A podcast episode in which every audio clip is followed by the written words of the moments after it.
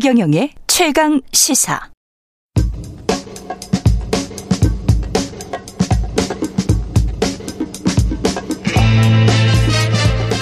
네, 우리가 접하는 뉴스의 태초부터 지금까지 뉴스 일대기를 쫙 살펴봅니다. 뉴스톱 김준일 수석 에디터 KBS 박대기 기자 그들의 전지적 시점으로 분석하는 뉴스 일대기 지금부터 시작하겠습니다. 안녕하십니까? 안녕하세요.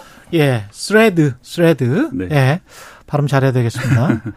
메타, 페이스북 만드는 메타의 SNS 새 소셜 미디어인데 이게 뭐 난리가 났군요. 예, 5일 만에 1억 명이 넘게 5일 만에 있습니다. 그래서 예. 뭐 이런 역대 이런 앱은 없었다 이런 얘기가 드는데요. 예. 약간의 그 편법이 있습니다. 이게 인스타 가입자는 누구나 뭐 몇 번만 이제 그 클릭 예, 누르면은 이제 예.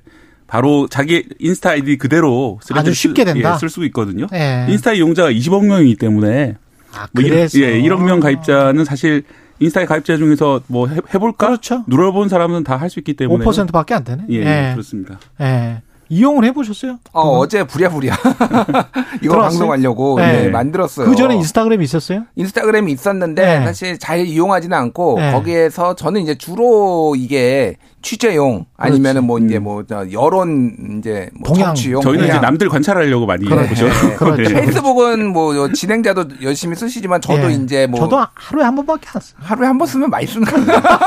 하루에 아니 오프닝 쓰자 오프닝.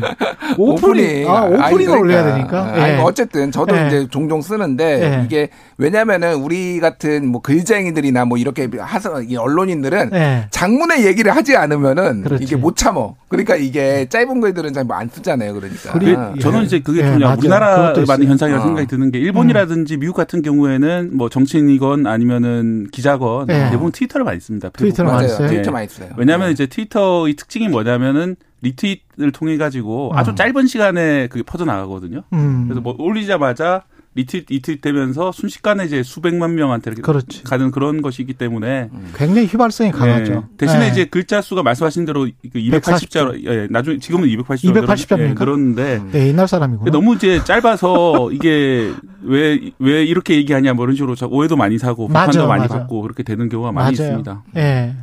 저도 트위터 하다가 그냥 계정을 폐쇄해 버렸어요.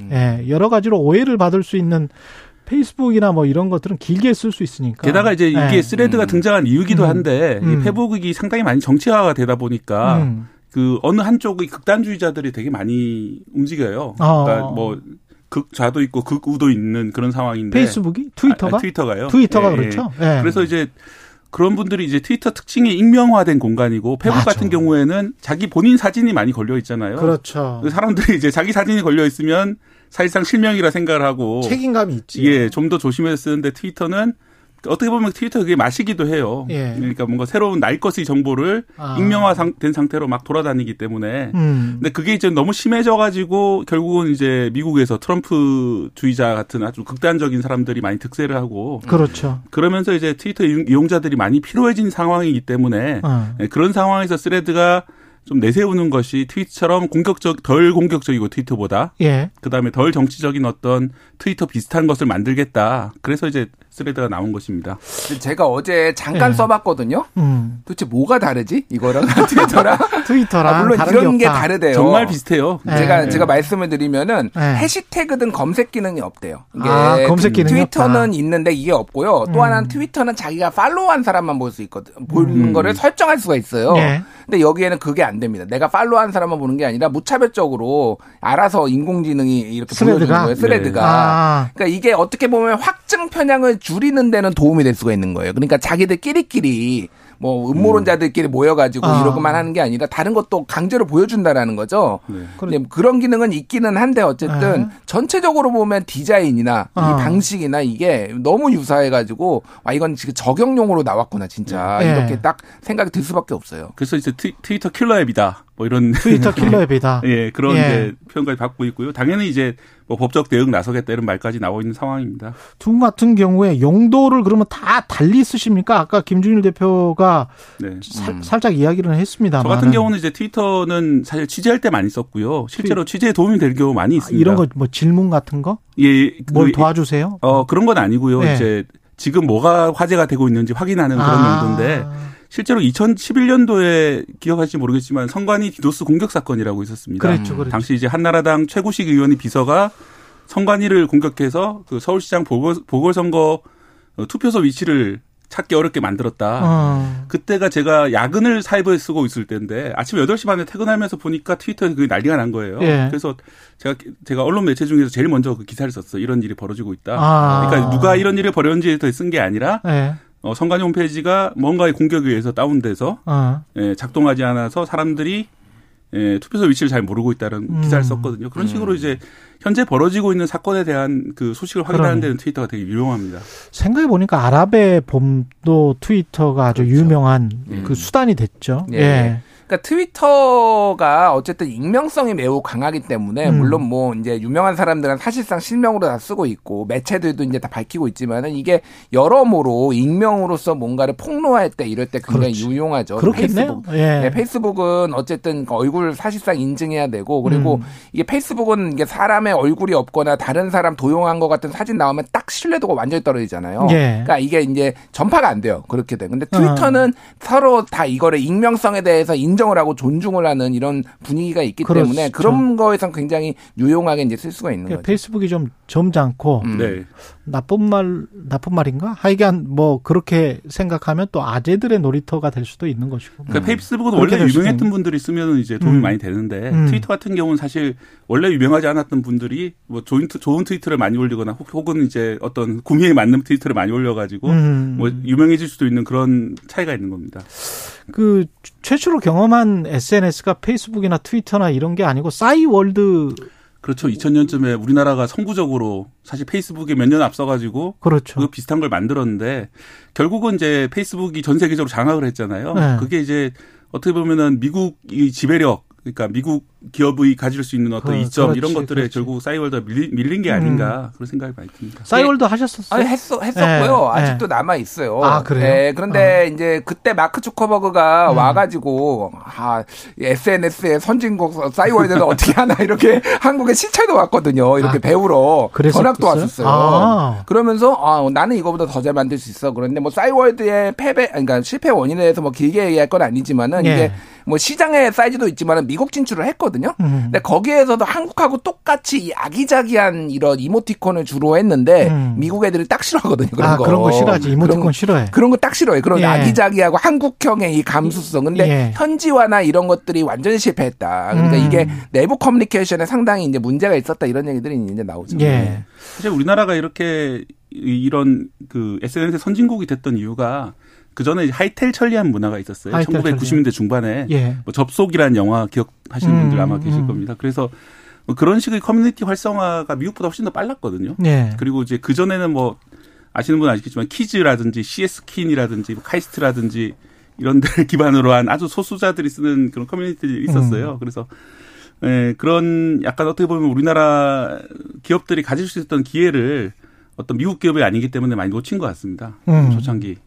저는 약간 네. 좀그 이 음모론은 아니고 네. 기본적으로 보편성이나 그 기준을 세우는 데 있어서 미국이 너무 유리하다고 보는 게 그리고 플랫폼 업체들이 이제 성장할 수 있는 기반 그리고 음. 그렇게 고평가 받을 수 있는 기반이 있는 거는 그들이 영어를 쓰기 때문이고 음. 전 세계의 보편적인 언어가 영어화 돼 있기 때문에 음.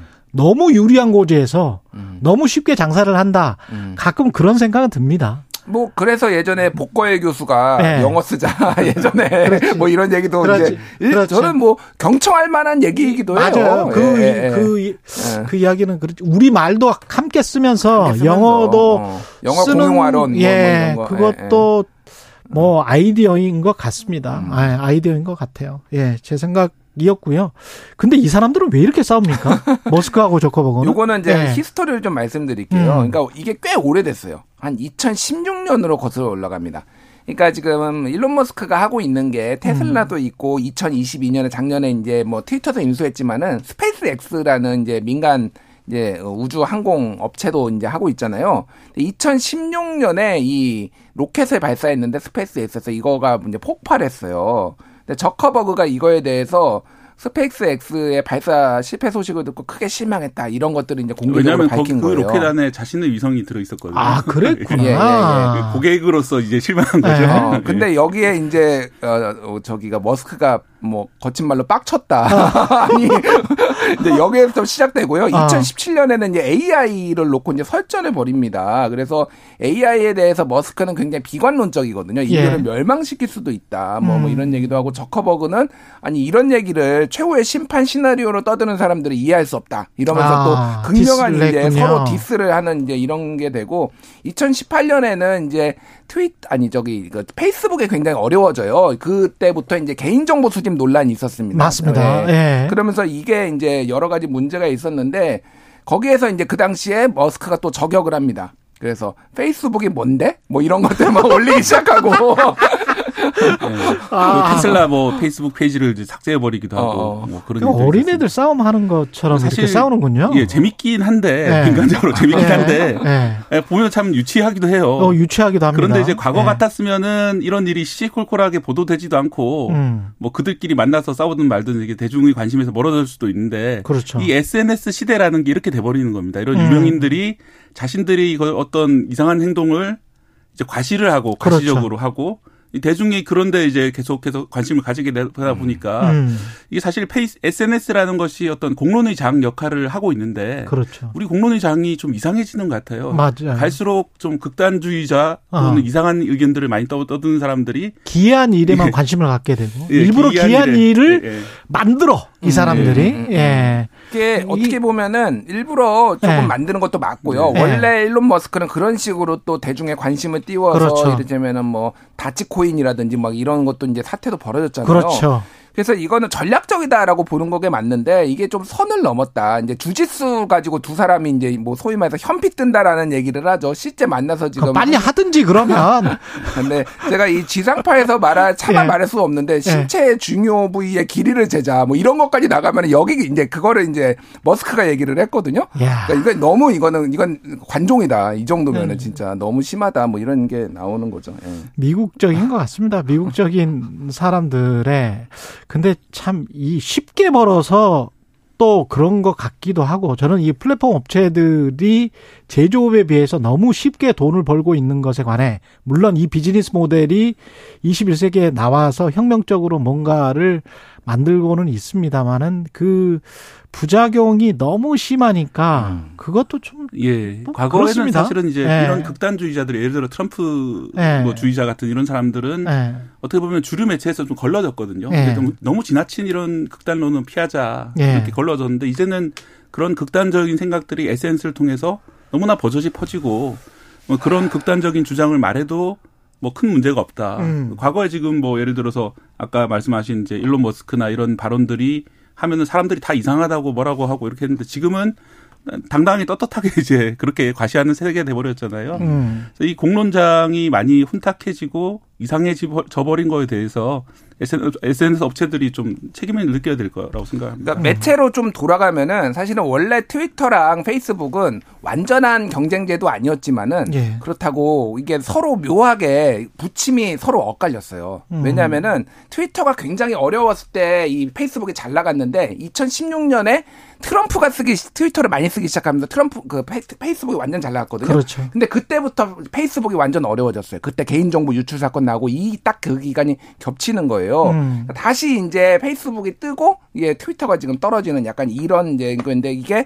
일론 머스크가 얘기했던 오너 리스크가 있는 거. 이거를 작년에 인수해 가지고 7천 명을 해고해 버리고 직원들을. 음. 그리고 그래서 막 난리가 났어요. 그러니까 예. 서비스가 엉망이 되고 유료화 막 이런 걸 하는데 그런 것들에 빈틈을 이제 마크 주커버그가 딱 치고 들어오니까 지금 스레드가 나온 거고 이렇게 좀 서로 경쟁하는 관계로 이제 봐야 될 것 같아요. 예.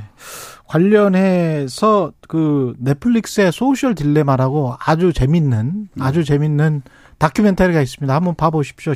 실제로 SNS 이런 거대 SNS에서 근무했던 직원들이 소비자들을 어떻게 현혹시키고 잡아두려고 여러분의 그 눈을 잡아두기 위해서 어떤 갖가지 이상한 마케팅을 동원하는지 자녀들과 함께 보시면 굉장히 좋을 것 같습니다. 예. 꼭 SNS를 따라가는 게 좋은 것은 아닐 것이다 라는 생각도 들게 할 겁니다. 예. 오늘 주제가 주제이다 보니까 비속어가 조금 나왔는데 청취자 여러분들의 양해 부탁드리고요. 뉴스톱 김준일 수석 에디터 KBS 박대기 기자였습니다. 고맙습니다. 감사합니다. KBS 일라디오 최경영의 최강시사 듣고 계신 지금 시각 8시 45분입니다.